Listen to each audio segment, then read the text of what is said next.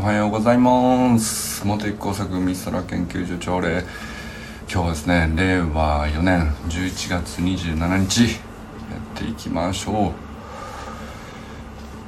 う。中島明さんおはようございます。砂塚森忠さんおはようございます。森本茜さんおはようございます。山本健太さんおはようございます、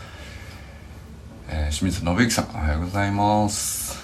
寺石由香さんおはようございます。中村修平さんおはようございます。山田友人さんおはようございます。早速あかねさんおはようございます。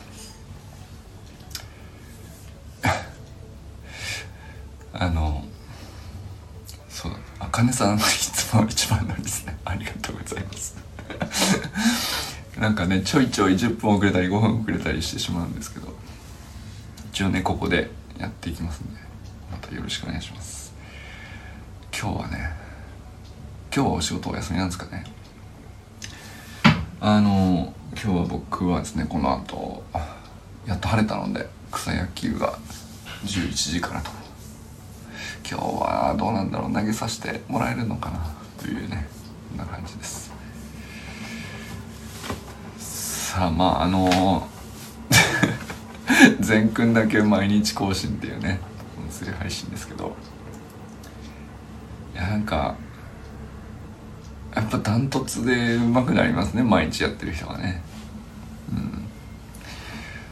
うん。だけどあの短さにするっていうのがねちょうどいいのかな。あのなんていうかな。まあ音声としては確かに本当はね長くなりすぎない方がいいんだよなってね。本当は実は僕も思ってるんですけど。なぜか自己紹介するだけで1分かかっちゃうっていうね。あの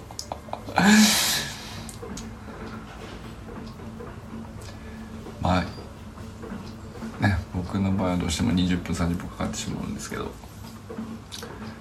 善くんのはねまあ、ある意味、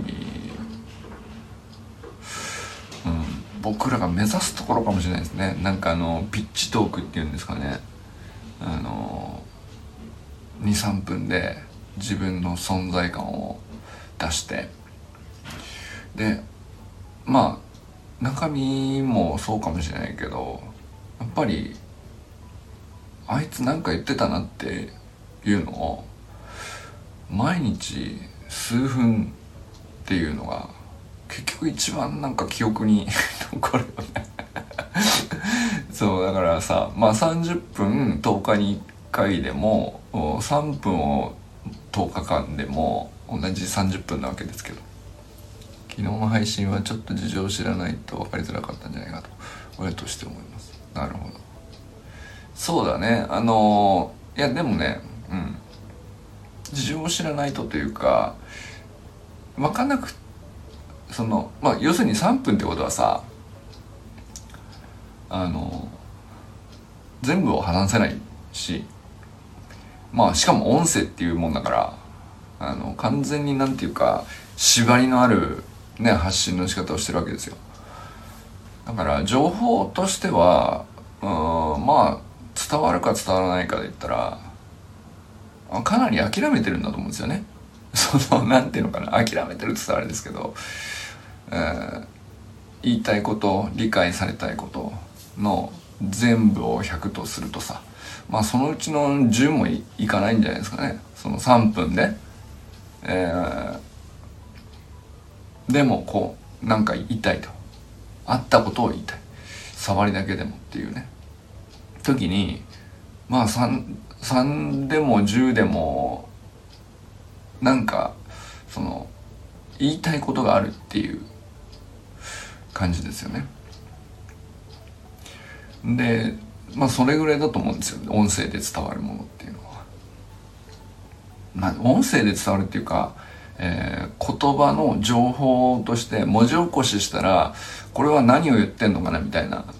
感じで読み起こし読んだ時にさ伝わるかなみたいなことってあると思うんですよね。まあ僕毎日話しててそういうつもりですよ。なんかその、なんだろうな、この頭の中にあるけど、言いたいことがあって、うまく言えねえながあって、まあだからこうなんとか絞り出すじゃないですか。絞り出せてるかなっていう時点でもう3割も残ってないですよね。7割方はその言いたいことあるし伝えたい情報がどうやらあるらしいんだけど自分の頭でこううまく言葉に変換できてなくて、まあ、言葉にこう一生懸命しようとしてしかも時間をかけて喋ってもうまくうん出し切れずに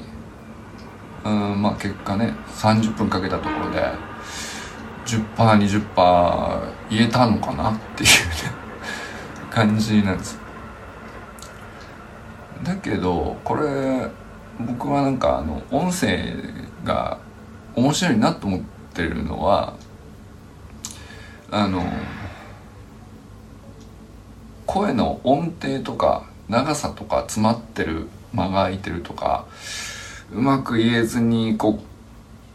うでも絞り言いたくて頑張ってる感とかっていうそこにねごまかしが効かないんですよ音声って。その感情であったりその上がってる気分なのかとかまあ今日はねあの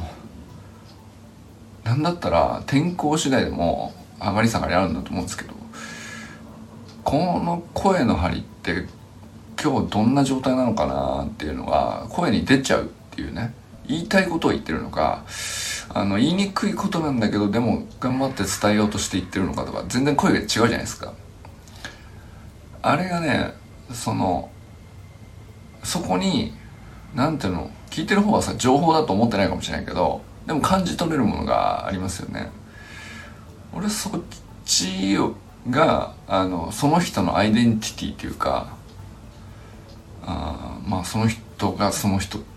たる何かって一言でさ言葉にならないけど声にはそれが潜んでると思うんですよね。声はごまかせないなとあの思ったりしてですね。まあだからあの親だったらさ毎日、えー、例えば善くんと話してるんであその表情とか声とかパッと見てこういう感じかなって感じ取るものがめちゃくちゃあると思うんですよで親じゃない人がパッと聞いた時に「ん?」ってど今どういう状態なのかなって差ができるじゃないですかそれってその必ずしもさ言葉にされた情報だけで判断したらなんていうかね両方同じ両者同じものを受け取っているはずなのにまあお母さんはさまあ圧倒的にこう多くの情報を取得できるようになってるんですよね。なんですかねわかりますかねでもそれってそういうもんだと思うんですけどでもそこがあの結構な割合があの声の音声まあ詰まるとか流れるとか乗ってるとかっていうスピードとかそういうところにもそれも情報だなと。うん、で分かる分からないでいくと分からないことでもあの感じ取れる要素っていうのが僕は結構大きいと思ってて、まあ、だから音声をしてるっていうね あの動画にするとですね動画にするとやっぱ視覚情報ってめちゃくちゃ強いじゃないですか。だからその音声とかの雰囲気を感じ取るセンサーよりも目がその動きを見ちゃうっていう。それによってこう、うん、耳から感じ取れるはずのアンテナというかそっちのセンサーがこうまあ割合としてはちょっと下がるんだと思うんですよね、まあ、だから僕は音声が来ると思ってるんですよね。いやだからね分かりやすい分かりにくいだけの世界じゃなくなるんじゃないかなと、うん、感じさせるものを持ってるかどうかっていう。でそこにはノウハウ云々ではなくてやっぱり繰り返して自分で探して見つけていくみたいなところがたくさん残っていて誰もやってないからね。で分かりにくいじゃないですか。視覚的じゃないから。分析もしにくいしハックもしにくいと思うんですよ。なんだったら。だからあの分かりやすい分かりにくいの次元を、まあ、あまり気にせずうん短く頻度を高く積み重ねた人が一番強いなっていう、まあ、全最強っていうことが言いたいんですけど。そんな感じですね。まあこれ本当に思ってる僕はね善くんを褒めたいから言ってるとか僕一切ないですからね。あのまあ、善くんの素晴らしいところはさもちろんねそれ探せばあの彼が素晴らしいところたくさんあるんだけどあの僕の目から見てああこいつも勝ったなって思う ところは要するにそのどれぐらい正確かとかどれぐらい正しいか間違ってるかじゃなくてあの毎日小さく積み上げてでそれをこうなんていうんですかね楽しめちゃってるっていうかこれ習慣化とかさ大人だとね習慣化するのに苦労するとかさそういうことを考えるわけですけど彼は習慣化とかそういう言葉すら必要ないですよね。やるって決めてやって、えー思うままに話し、えー、分かりやすい時もあれば分かりにくい時もあればあのまあ誰の価値基準にもはまらない範囲のことを言ってる時もあるし分かってもらえなくても全然そのいいと思うんですよね。なんだったらね。でもあの力はそのもう要するにじゃあ後から、まあ、10年後ねえー、十何歳ぐらいになった人たちがあのちょっとずつなんかあ流行ってきてるから俺もやろうかなっつってやって追いつけるもんじゃないですよね。彼のそういう積み上げに対して。まあ1日3分のうん。まあ一個一個見たらたわいもないっちゃたわいもないししょうもない話なのかもしれないですけどこれはねあの侮っちゃダメっすねって俺は思ってますね。うん。なんかこれ褒める褒めないではないです、うん、侮ったら俺やべえなって思ってる。俺がね、うん、すごいなじゃなくてこれを侮ったらあの、完全に置いて気づいたらもう完全に置いていかれてて10周したぐらいついちゃってるってで一周抜かれたことにすら気づけないまんまこのまんまいっちゃうなっていうね。あの まあ別に恐怖とかじゃないんですけどそれぐらいパワフルなんですよね。彼がやってるななんていうのなんだったら半分無自覚にやってることだったり、褒められようが褒められまいがあの積み上げるって決めたら当たり前のようにやってしまうっていう強烈なパワーですよねあれは。うん。と僕は思ってるっていう 話ですね。今日はね、うん、分厚めに全トークしてますけど。あの一方でなんですけどあの大人も侮らないでねトークとしてはですね。昨日僕サタデーナイトミーティングに出なかったんですけどちょっと娘がねあの、えー、お誕生日でお家でね同じ時間にパーティーしてたんでっていう。なんだけどまあ一録画を毎日楽しみにしてるんですけどあのもう海空研究所メンバーがさあ清水さんおはようございます。海空研究所メンバー周平さんと友人さんと明さんか。まああと達也さんもねあのまあかなりもう主感がすごい出てきたけど。でまあ健太さんが MC するわけですけど。なんかそうっすね。あの走りの学校走りの学校であの運営で僕はいい全然ね素晴らしいなと思ってるんですけどその裏で海空研究所でこう普段さあの周平さんと友人さんと健太さんと明さんで なんだかんだと戯れてってじゃれやってるわけじゃないですか。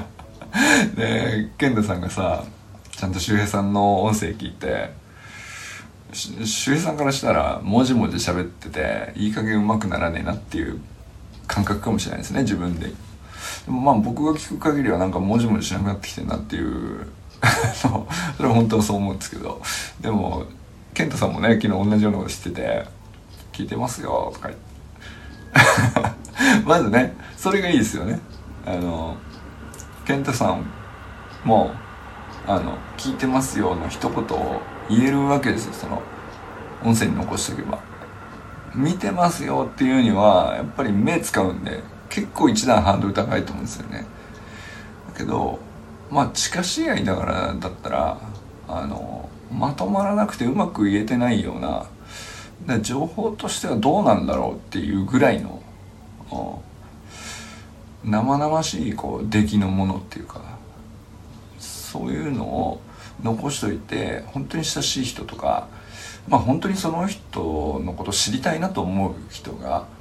聞いてでまあたまたまどっかで会った時に「聞いてますよ」の一言から入れるっていうここめちゃくちゃでかいなと思って。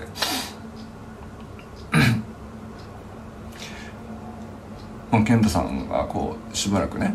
あの周辺の夜間学校トークをやりながら最初温めてで後半ね友人さんと明さんでこうワイワイやってましたけどもうなんだろうな。僕の錯覚じゃないと思うひいき目じゃないと思うんですけどあのやっぱ安心感あるよね。もう周平友人明があのいれば大丈夫だなっていう あの場をこう土台をさ支えてくれてるというか、うん、あれは健太さんとしてはさまあ例えばちょっと家に帰る時間遅くなっちゃって、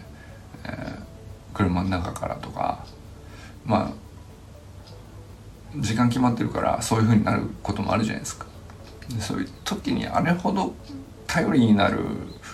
ものないと思うんですよね健太さんの側からしたらねだからまあ健太さんは健太さんで そのまあなんだろう社員として責任を持ってみたいなもちろんああるべきなんだろうけど、うんまあ、一方でやっぱりさそれだけじゃねあのみんなが心地よい空間かっていうことですもんね。でそれにやっぱりめちゃくちゃ大きな貢献してんじゃないかなと思ったりしましたね。あの僕今思い出したんですけど寺石ゆかさんおはようございますって言ってなかったですよね。すいません。抜かしたわ。ごめんなさい。ゆかさんとね今度あの12月あの自主練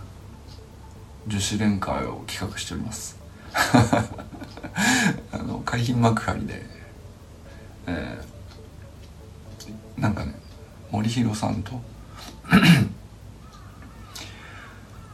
海浜幕張の砂浜なんですかね。僕ちょっと行ったことない場所なんですけどここでやりましょうとか言って、まあ、自主練というかその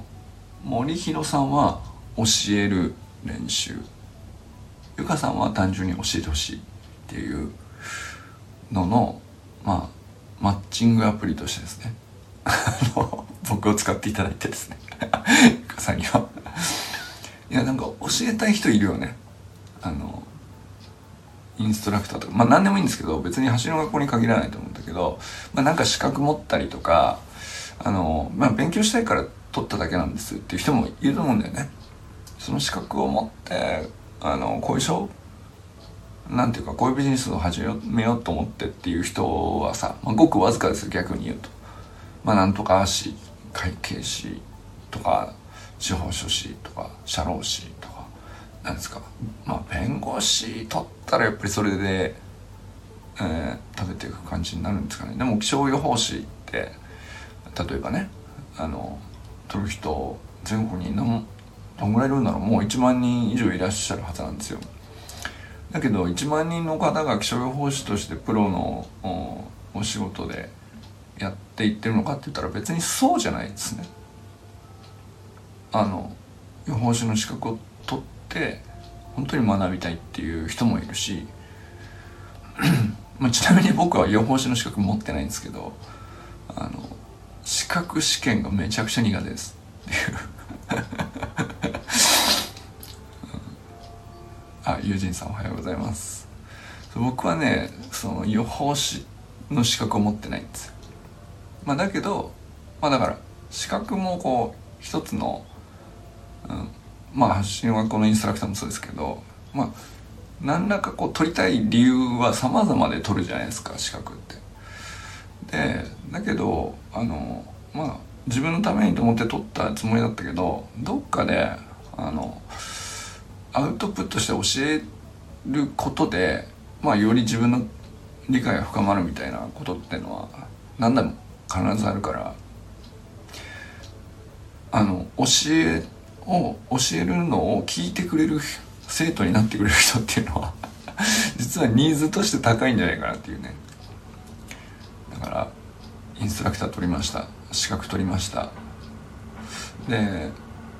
教える練習させてもらえませんかっていうニーズですよね。あので一方ではあの正式なそのプロのレベルでこうやってらっしゃる方にあのちゃんと学ぶかどうかはまだ決めてないけど興味はあるぐらいな感じだったらちょっとそのあの触りでいいんで教えてもらえるとその実際誰から学ぶかを考えるきっかけとしてこういいかもしれないですね。だからちょっと教えてもらえませんかっていう人もいるわけですね。でもまあそれがゆかさんで、えー、教えたいですっていう方が例えば、ね、友人さんとか周平さんとか森弘さんとかあるわけですよね。でこれってもっとマッチングすればあのアクティビティがこう高まってんでその教える内容の良さがよりこう広まってそうするとやっぱりその経済としても動きやすいと思うんですよね。あやっぱりいいもんだなんつってあの正式な講習受ける人も増えるでしょうしあのなんていうかそこはねもっと動かしてもいいかなっていうねそこをなんかそのまあプロの人が教える以外はあのその中間がなくて教えてほしいけどそのプロの知らない人だしいきなりこの人に頼むのにちょっとハードルが心理的にあったり金銭的にあったり、まあ、知識的なハードルがあったりいろいろすると思うんですけどそこのハードルの間にあのまだ資格としてはあのプロとは言えないんだけどあのある程度の知識を学び終えた人があの練習として教えさせてくださいっていうニーズはねもっと掘り起こされていいかなっていうね、うん、ここれを次は僕はね作りたいなと思ってますね。そのマッチングアプリとして機能したいっていう。僕が。僕がっていうか。いや別にその取り仕切りたいとかエージェントになりたいとかじゃないんですけどなんかそこにあの僕の欲求があるんですよ。なんかわかんないけど。あそこであの人が教えたいと思ってるあそこであの人が知りたいと思ってる、うん、じゃあっていうちょっとこの時だけでもこんな感じにしたら素敵な一日になりそうですしその先もっとお互いねいい関係になりそうじゃないですかっていう感じですね。なんなんつうんですかね。そのちょっとお見合いをしたことがないから分かんないですけどまず1回目でいきなり結婚し決めないと思うんですよ。そのまず会ってみてご挨拶してあこういう感じのことされてるんですねっていう。なるほどなるほどっていうところに対してはできるだけハードル下げた方がいいじゃないですか。でどういう感じなんだろうってお互い知り合って。でそれが2回3回あってよくて。でまあでもずっとそれじゃなくてある程度の区切りを持ってあのじゃああの次の段階行きましょうとっていうところはあるところで区切って。子供を練習台にマッサージ主義をまためして。羨ましいな子供。わかるよ。すげえわかる。いいですよね。そうそうそう。あでも子供って筋肉柔らけいからな。なんかあの 凝ってるとか凝ってないとかよく分かんないらしいんだよね。うん、それはねありますね。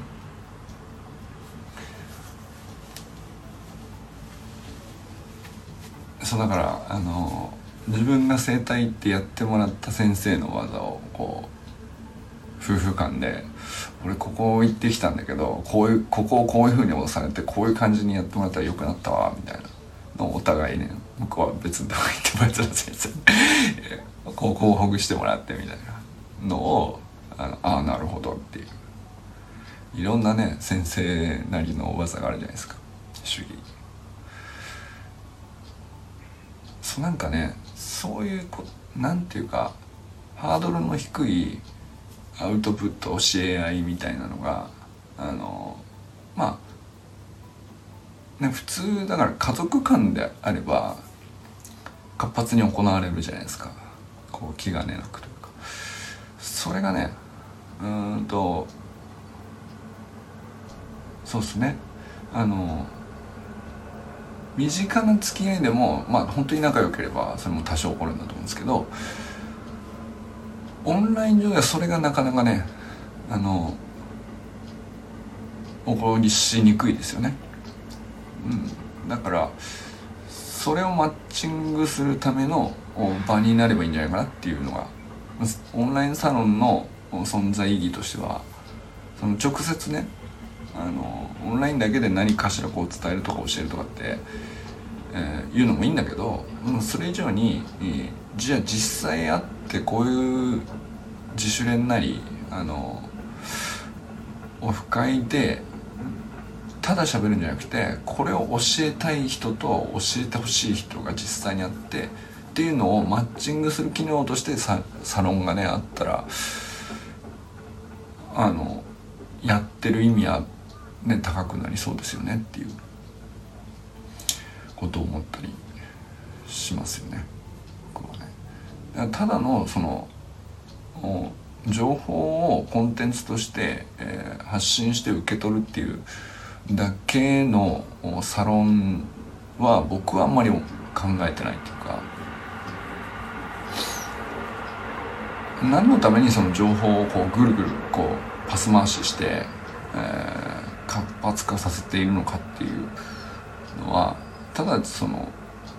頭の中に仕入れる情報を増やすとかそういうことじゃないだろうなと思ってるんですよね。うん、なのであのしょうもない話も価値があるんですよ。その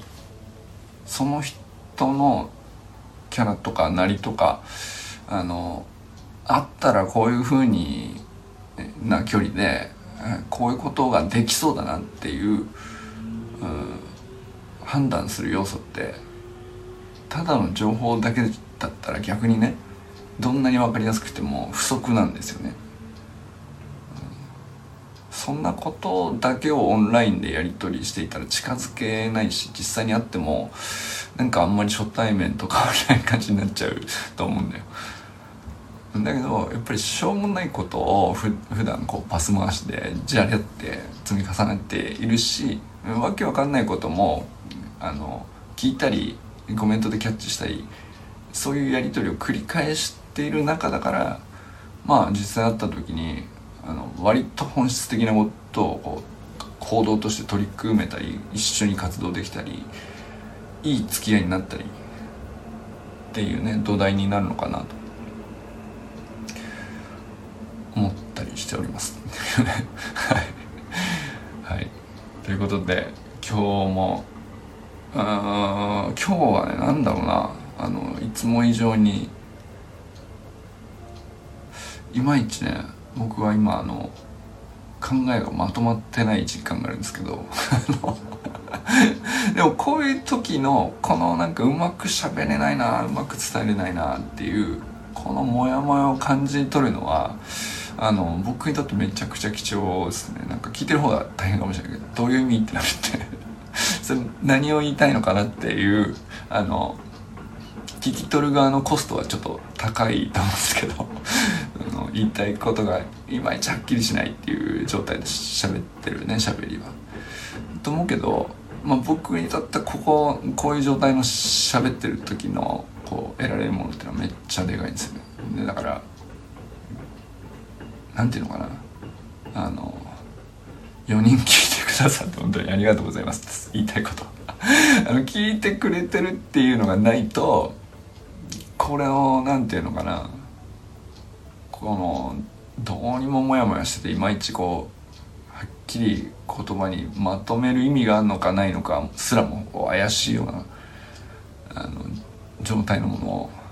こうなんとかこう押し出して外に出そうっていう力がねでかからないんで。